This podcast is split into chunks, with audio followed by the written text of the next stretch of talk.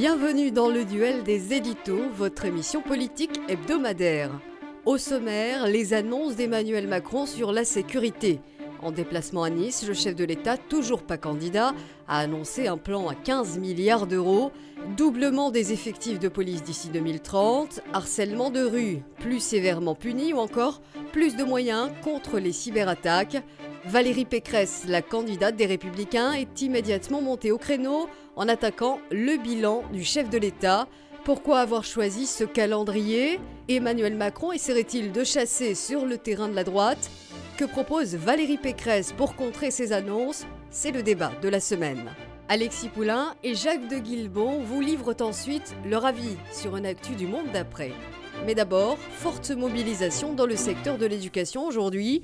Enseignants, directeurs d'établissements et même parents d'élèves ont battu le pavé dans toute la France. Un jeudi noir pour dénoncer un protocole Covid trop compliqué et pénalisant l'enseignement. Alors comment réagit le gouvernement? Comment cette grève pourrait impacter la campagne? Mais commençons par une première question, messieurs. Face à des mesures aussi contraignantes, est-ce qu'on pourrait imaginer bientôt la mise en place d'un pass vaccinal à l'école? Bonjour Alexis. Bonjour Jacques. Oui, évidemment, avec ce gouvernement, il faut s'attendre à tout, et notamment en matière d'administration, de, surveillance et de tatillonnement, si je peux dire. Donc oui, évidemment, on pourra avoir un pass vaccinal demain, si tant est que M. Véran euh, pense que ça s'applique euh, à tout le monde et qu'il faille surveiller encore plus la population française qui n'est pas encore assez. Oui, alors le pass vaccinal euh, à l'école, c'est encore loin parce qu'on a seulement 2% hein, des enfants de 5 à 11 ans qui ont reçu une dose de vaccin. La majorité des parents qui sont contre hein, ou au moins anxieux avec la vaccination des enfants euh, contre le Covid. Euh, donc euh, le pass vaccinal n'est pas à l'ordre du jour à l'école, même si le Sénat a amendé et voté cette mesure pour le reste de la société. non, ce qu'on voit, c'est surtout des protocoles sanitaires qui sont incompréhensibles, que les parents n'arrivent pas à suivre, que les, enseignants non plus, et qui sont ravageurs pour les élèves en termes de, connaissances, de, continuité pédagogique. Enfin là, on est rentré dans quelque chose de l'ordre de la folie. je pense que les parents d'élèves se rendent compte hein, quand il a fallu tester trois fois les enfants pour les remettre à l'école parce qu'il y avait éventuellement un cas contact dans une classe alors qu'il fallait pas fermer. Enfin, quel est le prix de l'école ouverte de, Jean-Michel Blanquer en termes psychologiques euh, pour les enfants et en termes d'organisation pour les familles? Euh, C'est ça la question et je pense que c'est aussi pour ça que la grève est autant suivie aujourd'hui.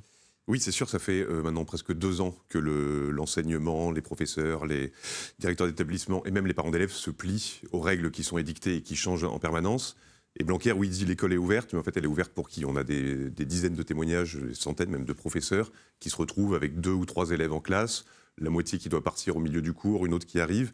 C'est euh, incompréhensible, invraisemblable, autant pour les parents que pour les enseignants, que même pour les directeurs d'établissement qui doivent édicter des nouvelles règles tous les jours. Donc on comprend euh, que cette euh, grève arrive enfin et qu'elle soit aussi suivie, parce que c'est quand même, en tout cas dans le primaire, parce que c'est là où on sait dans le premier degré, c'est 75% des enseignants aujourd'hui mmh. qui, sont, mmh. qui sont en grève. Pour le reste, il faudra voir au cours de la journée comment ça va se passer. Mais c'est évident qu'on ne peut pas arriver à autre chose quand on a euh, cette manière de procéder de ce gouvernement. Vous savez, vous avez deux sortes de bons élèves. Vous avez le bon élève qui est brillant euh, naturellement et qui sait ce qu'il faut faire. Vous avez l'autre qui a compris qu'il y a quelque chose qui plaisait à la maîtresse. Ça a marché une fois et donc il va le faire jusqu'à la fin de ses jours et faire la même chose là. Donc ce gouvernement, c'est euh, ce bon élève-là qui allie une sorte de rigueur et une sorte de peur panique de déplaire et donc qui a trouvé en fait cette manière d'administrer les gens et qui va l'appliquer jusqu'à la fin. Oui, mais là je crois qu'il y a une vraie cassure. Enfin, avec euh, Omicron, les, règles ont changé. Euh, c'est d'ailleurs ce que dit le ministre de la Santé. Euh, il y a eu une passe d'armes d'ailleurs entre Olivier Véran et Jean-Michel Blanquer à la sortie du Conseil des ministres. Apparemment, les, deux ministres ne s'apprécient guère parce qu'évidemment, on ne comprend plus comment ça peut fonctionner à 400 000 cas par jour. Ça ne veut pas dire 400 000 malades, mais 400 000 cas, c'est énorme. 45 000 élèves. Enfin bref, en termes de, de, de, de tester, tracer, isoler ça ne peut plus fonctionner. Euh, donc il faut trouver euh, un autre mode d'opération. Le problème, c'est que ça fait deux ans que le virus est, là, que les enseignants n'ont pas été dotés en masques FFP2, ils le disaient. pourtant, euh, on a déjà eu le, cirque, le sketch des masques il y a un an. les purificateurs d'air ne sont pas là. On a les ministres qui il suffit d'ouvrir les fenêtres, mais quand il fait 2 degrés, 0 degrés, ouvrir les fenêtres pour donner cours, c'est pas très confortable, voire dangereux. donc on continue à faire comme si on pouvait bricoler. Donc on a des protocoles qui sont devenus du, de l'ordre de, la folie, de la pensée magique. on a Jean-Michel Blanquer qui dit on ne fait pas grève contre le virus. Évidemment que non, mais les, gens qui sont dans la rue aujourd'hui n'ont pas fait grève contre le virus, ils ont fait grève contre ce ministre et contre ce gouvernement qui commence à, sérieusement casser les pieds des Français avec des mesures incompréhensibles et, inapplicables. Et parfaitement hypocrite, le gouvernement lui-même le sait. En fait, ça fait depuis un mois qu'on sait que ce virus, notamment le variant Omicron, va circuler. Le gouvernement a décidé de le laisser circuler parce qu'il sait qu'il ne peut pas l'arrêter. Et en même temps, comme il veut dégager sa responsabilité, encore une fois, et qu'il veut appliquer ces mêmes méthodes, il crée ces protocoles qui sont euh, insupportables pour tout le monde en nous faisant croire que ça va arrêter le virus, que l'école reste ouverte en même temps et qu'il ne se passera rien. Mais quand on voit donc le, niveau de, virus qui circule à la fois à l'école et à la fois dans la population française, on sait très bien qu'il a lâché l'affaire, pas comme tous les gouvernements d'ailleurs du monde, parce qu'il est impossible pour l'instant d'arrêter ce, virus, ce variant dont heureusement euh, qui a l'air euh, moins grave que les précédents. Mais le but euh, final non dit, c'est quand même que tout le monde l'attrape, tout le monde ait une immunité et qu'il n'y a pas d'autre euh, méthode pour le faire aujourd'hui. Oui, c'est ce que dit euh, alors Bill Gates qui s'y connaît en virus, hein, même lui parle de, Omicron qui fait rentrer le Covid dans une grippe saisonnière. c'est à peu près l'angle de tous les médecins du monde. on a même l'OMS hein, qui commence à douter des rappels successifs qui pourraient être dangereux pour l'immunité. c'est l'agence du médicament européenne, aussi qui, le dit. Qui dit que ça va s'éteindre naturellement. Exactement. Or, on a là, euh, on a l'impression, une réaction à contre-courant, à contre-temps de la France avec le pass vaccinal, alors qu'on a 77% de la population vaccinée, donc tout va très bien de ce côté-là, et des mesures qui sont devenues euh, trop contraignantes pour les Français. Et c'est le point de rupture. Je crois qu'on arrive là à quelque chose où euh, le gouvernement ne comprend plus ce qui se passe, les Français non plus, et à part faire peur, il n'y a plus rien qui fonctionne. Oui, et on va voir si le coup de poker qu'avait tenté Emmanuel Macron là, avec son Jean-Mère de les non-vaccinés, et notamment ces, ces protocoles-là, si ça va durer, parce qu'on voit qu'Emmanuel Macron commence un petit peu à descendre dans les sondages, c'est à confirmer, et peut-être que c'est dû à ça. Et on voit cette grève euh, qui va être gigantesque, a priori, qui pas arrivée depuis longtemps, qui peut-être peut faire reculer le gouvernement, et peut-être il va finir par changer et voir que son clivage artificiel entre vaccinés et non vaccinés ne va plus fonctionner dans le reste de la campagne Alors ça dépend. Hein. Certains, comme euh, Christian Estrosi, soutien du président Emmanuel Macron, euh, veut aller plus loin avec des taxes, avec euh, interdire l'accès à l'assurance chômage des non vaccinés. Donc on voit que ça, y a, les bons élèves, comme vous dites, veulent continuer à maltraiter une partie de la population française. Pour le reste, je crois que c'est l'ensemble de la population qui a un, ras-le-bol total de cette pandémie qui est en train de devenir maintenant une épidémie de grippe saisonnière. Espérons-le, croisons les doigts. Mais là, il faut passer à autre chose. D'autant plus qu'on a une campagne présidentielle qui est en cours et on ne peut pas parler que de Covid non-stop. Nous, on fait ça depuis déjà un an, c'est fatigant. Là, je crois qu'il faut vraiment passer à autre chose, euh, sachant que Omicron, les chiffres sont plutôt rassurants compte tenu euh, du peu d'hospitalisation euh, du fait de ce variant. Place au débat de la semaine. À Nice, Emmanuel Macron a présenté ses annonces pour la sécurité des mesures s'étalant jusqu'à 2030, même s'il n'est pour le moment toujours pas candidat. Attaqué sur son terrain, la droite et notamment la candidate LR Valérie Pécresse n'a pas tardé à répondre en pointant le bilan du président de la République. Justement, messieurs, en 2017, Emmanuel Macron a fait de nombreuses promesses sur ce sujet. Ces nouvelles annonces sont-elles un aveu d'échec selon vous? C'est plus qu'un aveu d'échec, en fait, c'est euh, pour Emmanuel Macron une façon de cacher, d'éviter son bilan, euh, puisqu'il est clairement euh, candidat, même s'il ne le dit pas, même s'il n'est pas officiellement déclaré. Toutes ces annonces, et ça depuis le déplacement à Marseille en septembre, sont uniquement à but de se projeter dans l'avenir, de d'enjamber finalement l'élection présidentielle comme si elle n'avait pas lieu, pour ne pas avoir à défendre son bilan, qui est indéfendable, notamment en matière de sécurité. Et là, Valérie Pécresse a effectivement un boulevard. Donc c'est une manœuvre, une manipulation de plus d'Emmanuel Macron. Valérie Pécresse a un boulevard, mais il faut voir que les idées qu'elle reprend viennent de plus à droite qu'elle-même, et donc il y a une sorte de transfert qui passe par Valérie Pécresse jusqu'à Emmanuel Macron d'idées qui viennent de Marine Le Pen et d'Éric Zemmour à l'origine sur la sécurité.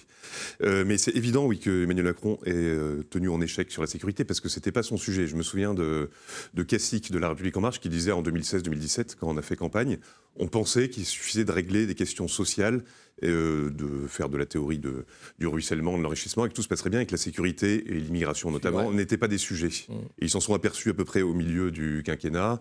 Euh, Gérald Darmanin, qui vient de la droite euh, dite plutôt dure, a été nommé ministre de l'Intérieur, mais c'est pas suffisant. Quelques, quelques argent qu'ils disent qu'il va mettre sur la table. Pour l'instant, on n'en voit pas les fruits, on ne voit pas comment c'est organisé.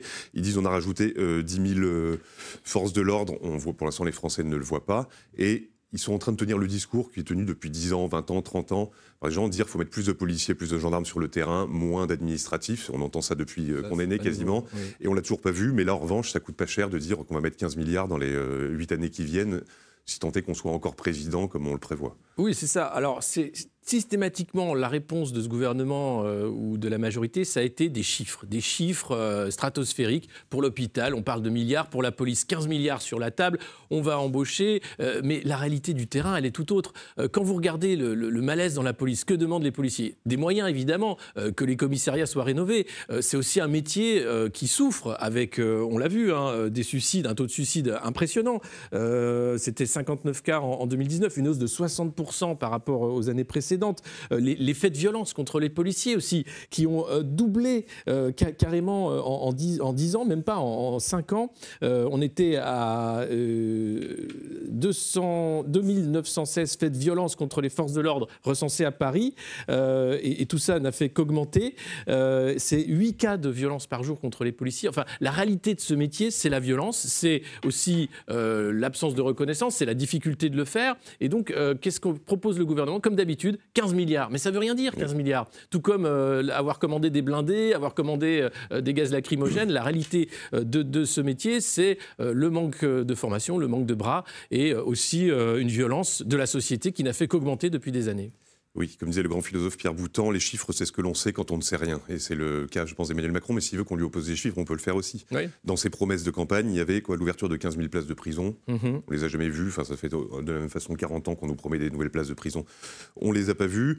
Euh, il devait, euh, par ailleurs, créer une académie de police. On l'a pas vu non plus. Euh, ouvrir un tribunal de première instance dans chaque département. On l'a pas vu non plus. et etc. etc. C'est-à-dire qu'on a l'impression qu'il se réveille maintenant, à trois mois de l'élection pour dire ah oui, il y a un problème de sécurité dans ce pays. Et il se déplace à Nice, donc sur les terres euh, symboliques de Éric Ciotti, qui est le monsieur police, euh, on peut dire, de Valérie Pécresse, pour essayer de montrer que lui aussi euh, peut passer le karcher, que lui aussi a des gros bras. Et c'est uniquement des promesses qui ne, ne l'engagent que lui. Et là-dessus, on voit qu'il s'est fait. Euh, c'est un sujet quand même qui est un des plus clivants en France, mhm. parce que c'est une des choses que les Français ressentent le plus. Et après le pouvoir d'achat, c'est peut-être ce qui arrive dans leur priorité. On voit bien que les réactions de, tous les candidats contre lui ont été euh, violentes là-dessus. Marine Le Pen qui parle de, de président de l'ensauvagement. Euh, Éric Zemmour qui dit que les racailles, les gangs et la mafia se moquent de ses annonces. Et même Jean-Luc Mélenchon qui dit qu'il va perpétuer une politique inefficace avec ses propositions jusqu'en 2030. Bien sûr, mais tout le monde a en tête cette image. Alors, Emmanuel Macron euh, emmerde les non-vaccinés, mais rappelez-vous lors de son déplacement présidentiel où il a enlacé un délinquant qui a fait un doigt d'honneur à la caméra avec le président de la République. Euh, c'était là un message terrible. Euh, et non, non, non, mais, mais c'est quand même assez impressionnant de, voir la façon dont ce président a toujours traité la sécurité comme un non-sujet finalement, comme quelque chose qui ne préoccupait pas le quotidien des Français, parce qu'il a voulu mettre l'économie d'abord, parce qu'il a voulu aussi ne pas en faire un sujet, parce que trop clivant. on le voit, tout, dès qu'il est question hein, d'agir sur le régalien, euh, c'est Gérald Darmanin qui doit monter au créneau. Alors il y a Marlène Schiappa qui fait un peu de décoration sur euh, les, droits des femmes, l'égalité, etc. Mais on ne sait toujours pas vraiment quel est son poste euh, au ministère de l'Intérieur. Et, Emmanuel Macron qui botte en touche et qui allonge des budgets, des chiffres. Alors le budget hein, de, de, la sécurité, enfin de la police, c'est quand même 29,5 milliards d'euros pour le ministère de l'Intérieur. C'est le cinquième plus gros budget de l'État avant l'enseignement supérieur, la santé, la culture ou la justice. Euh, et malgré tout, ça ne suffit pas parce que dedans, il y a bien sûr la police, la gendarmerie, euh, toutes les euh, mesures pour l'immigration, les politiques intérieures, la sécurité civile. Et on voit bien que là mm. encore, c'est un manque de moyens flagrant et qui ne va pas être résolu, évidemment, à, deux mois l'élection présidentielle. Donc, mm. effet d'annonce, effet politicien. Et, et c'est bien là que le bas blesse parce qu'il ne défendra jamais son bilan. Non, effet d'annonce, mais on voit que ça fonctionne quand même dans l'animation de la campagne, puisque Valérie Pécresse a dû lui rétorquer immédiatement, et elle a fait euh, une déclaration à Argenteuil notamment qu'on va regarder. Effectivement, il y a eu euh, des recrutements très récents de, policiers, parce que le candidat Macron veut faire oublier les défaillances du président Macron. Donc il y a eu des recrutements très récents, mais le rapport de la Cour des comptes est accablant. Il dit que malgré ces renforts d'effectifs, il y a moins de policiers dans les rues aujourd'hui, au moment où je vous parle, qu'il y a dix ans sous Nicolas Sarkozy. alors Valérie Pécresse a évidemment raison sur le bilan d'Emmanuel Macron Mm. et de le critiquer ainsi. Le problème, c'est où se place-t-elle, elle, Valérie Pécresse? Elle est quand même euh, l'héritière de Nicolas Sarkozy, comme elle le dit, et de François Fillon aussi. Pourtant, Nicolas Sarkozy avait supprimé 10 000 postes de force de l'ordre euh, sous son quinquennat. On ne s'est pas privé de le lui reprocher. Nicolas Sarkozy avait promis de passer euh, le Karcher. Il l'a jamais passé et elle-même croit habile de venir ressortir le Karcher pour prouver qu'elle va le faire alors que son héros ne l'avait pas fait. Ce qui est un petit peu absurde. Euh, en revanche, elle se gargarise de chiffres en disant qu'elle va créer 20 000 places de prison, euh, qu'elle va armer la police municipale, euh, de rajouter des amendes et qu'elle va en plus, alors ça c'est sur une autre question, mais proposer un plafond anti-ghetto, pas plus de 30% de logements sociaux. C'est-à-dire qu'elle va essayer, elle toute seule, alors que la droite dont elle vient n'a rien fait ou quasiment depuis 20 ans, de tout régler. Donc on voit qu'elle est prise en étau entre euh, sa volonté d'aller sur le terrain de Macron et euh, la droite dure qui est derrière elle et qui la pousse à aller sur ses, propres... Oui, c'est- tout le problème en fait de Valérie Pécresse, c'est son positionnement et aussi son bilan à la tête de l'exécutif régional en, région Île-de-France, qui n'est pas non plus euh, faramineux. Elle n'a pas fait des, tests ou des, sortes de laboratoires sur la sécurité. Donc elle arrive avec d'un côté une frange des Républicains euh, emmenée par Éric Ciotti, qui souhaiterait être beaucoup plus radicale. hein. Déjà certains ont quitté la campagne, c'est le cas de Guillaume Pelletier qui rejoint Éric Zemmour. Euh, et puis de l'autre côté, euh, une frange de centre droit qui flirte avec l'électorat macroniste, qui la voit comme étant trop, euh, trop dure, trop proche de- des idées de Marine Le Pen ou d'Éric Zemmour. Et donc, elle est coincée. Enfin, c'est compliqué pour Valérie Pécresse aujourd'hui de trouver un positionnement politique clair, visible et qui va amener des électeurs à voter en masse pour un programme qu'elle n'a pas encore totalement défini. Oui, en fait, elle a le même problème de légitimité qu'Emmanuel Macron. Même Ouais. si elle n'a pas été président de la République, elle a été ministre des gouvernements précédents de droite. Et elle arrive aussi avec un non-bilan de son, de son parti et de son courant d'idées sur ces questions de sécurité. Donc elle, elle a beau le reprocher à Emmanuel Macron, dire qu'il n'avait rien fait, sachant qu'en plus Gérald Darmanin, Bruno Le Maire viennent de son propre parti. Mhm. Euh, Elle-même est l'héritière, quoi qu'elle veuille, de, de partis qui ont refusé de traiter ces questions pour ne pas être associés au Front National, au Rassemblement National à cette époque-là, et qui ont mis la tête dans le sable telle l'autruche. Donc elle n'a pas cette légitimité non plus, quoi qu'elle essaye de faire. Mais je crois qu'elle l'aurait peut-être s'il n'y avait pas eu une candidature comme celle d'Éric Zemmour, euh, qui va compliquer la tâche peut-être de Valérie Pécresse, parce que justement, elle aurait pu faire cette alliance avec euh, un Éric Ciotti qui aurait davantage de poids dans la campagne, en disant finalement toutes ces idées-là, je les reprends, et si vous n'êtes pas content, eh bien tant pis, euh, mais la, la- droite revient avec ces idées-là. Là, on sent très bien qu'elle est gênée, elle aimerait être Emmanuel Macron d'une certaine façon, pouvoir rassembler au centre, et en même temps montrer qu'elle est plus dure, qu'elle a davantage de vision sur euh, l'autorité, le régalien, la sécurité, sans pour autant pouvoir avancer un bilan ou des équipes qui vont euh, sortir et se démarquer, puisqu'ils viennent tous du même parti, les Républicains, euh, qui a donné des cadres euh, au gouvernement d'Emmanuel Macron. Donc c'est en fait un, jeu à somme nulle. On a l'impression qu'effectivement, pour beaucoup d'électeurs de droite, voter pour Valérie Pécresse, ce serait voter pour une sorte de nouvel Emmanuel Macron avec quelques, quelques ajustements cosmétiques. C'est sûr, parce qu'en fait, je pense qu'il y a chez les deux des sortes de pudeur de gazelle, c'est-à-dire qu'ils nomment l'insécu- l'insécurité, ils disent les chiffres, euh, ils disent comment ça se passe, mais ils ne disent pas non plus euh, d'où ça vient, contrairement Mm.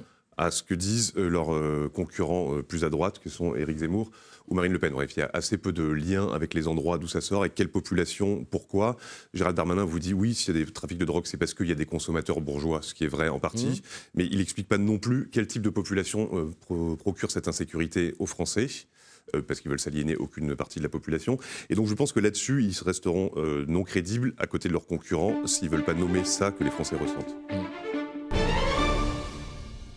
Direction le monde d'après. Alexis Poulain et Jacques de Guilbon vous apportent leur éclairage chaque semaine sur une information qui pourrait faire l'actualité politique de demain. Commençons par vous, Jacques. Selon vous, quelle info mérite cette semaine un coup de projecteur? Alors l'info qui m'a marqué cette semaine, c'est euh, Fabien Roussel. Fabien Roussel, donc le secrétaire du Parti communiste français et euh, le candidat à la présidentielle, qui euh, se distingue parmi tous les autres candidats de gauche aujourd'hui, depuis Yannick Jadot jusqu'à Jean-Luc Mélenchon, en passant par Anne Hidalgo, en rappelant que être français, c'est aussi aimer manger du saucisson, boire du vin, que la gastronomie française fait partie de notre identité et qu'il n'y a aucune honte à en avoir. Alors, il me rappelle dans ce sens-là, il applique simplement ce que disait euh, son maître ancien Lénine, qui disait toute cuisinière doit savoir gouverner l'État. Finalement, c'est là-dessus qu'il va, et il a tout à fait raison de le faire, je pense, de manière euh, à la fois euh, logique et légitime, d'après moi, mais aussi même de manière électoraliste, si on peut dire, il, parce qu'il est cerné par la gauche woke, la gauche décolonialiste, la gauche qui n'aime pas ce que représente la France, et il est le seul candidat de gauche à assumer de dire euh, moi j'ai des, euh, des électeurs qui euh, viennent des classes populaires, qui aiment manger du saucisson, boire du vin, qui aiment être français tout simplement de leur région ou de, ou de la France en général. Et je vais parler à ces gens-là qui en ont marre d'être méprisés euh, par une gauche qui leur explique toute la journée comment il faudrait se comporter et qu'il faudrait être vegan, rouler à 30 km/h avec une voiture électrique alors qu'ils n'en ont pas les moyens. Oui, non, mais clairement, euh, la stratégie Roussel, c'est d'essayer de, partir à la reconquête de l'électorat populaire euh, du côté gauche, pour le coup, avec des thèmes qui étaient ceux du Parti communiste dans les années 60, 70. Enfin, tout ça a changé très récemment, hein, à partir du moment où le Parti communiste devenait déjà un parti de progrès, le progressiste de Robert etc. Donc il revient aux fondamentaux. Ça fait mal évidemment puisque la gauche aujourd'hui est empêtrée euh, dans euh, les 50 nuances de wokisme et euh, de gauchisme. D'ailleurs, manger du saucisson, boire du vin, c'est vu comme étant un signe du patriarcat blanc oppressif pour certains. Donc c'est compliqué évidemment de sortir une bouteille de pinard et du sauciflard. Donc pour Fabien Roussel, c'est un choix politique qui peut évidemment euh, l'aider à se positionner au sein de l'électorat populaire. Après, à gauche, c'est une autre histoire.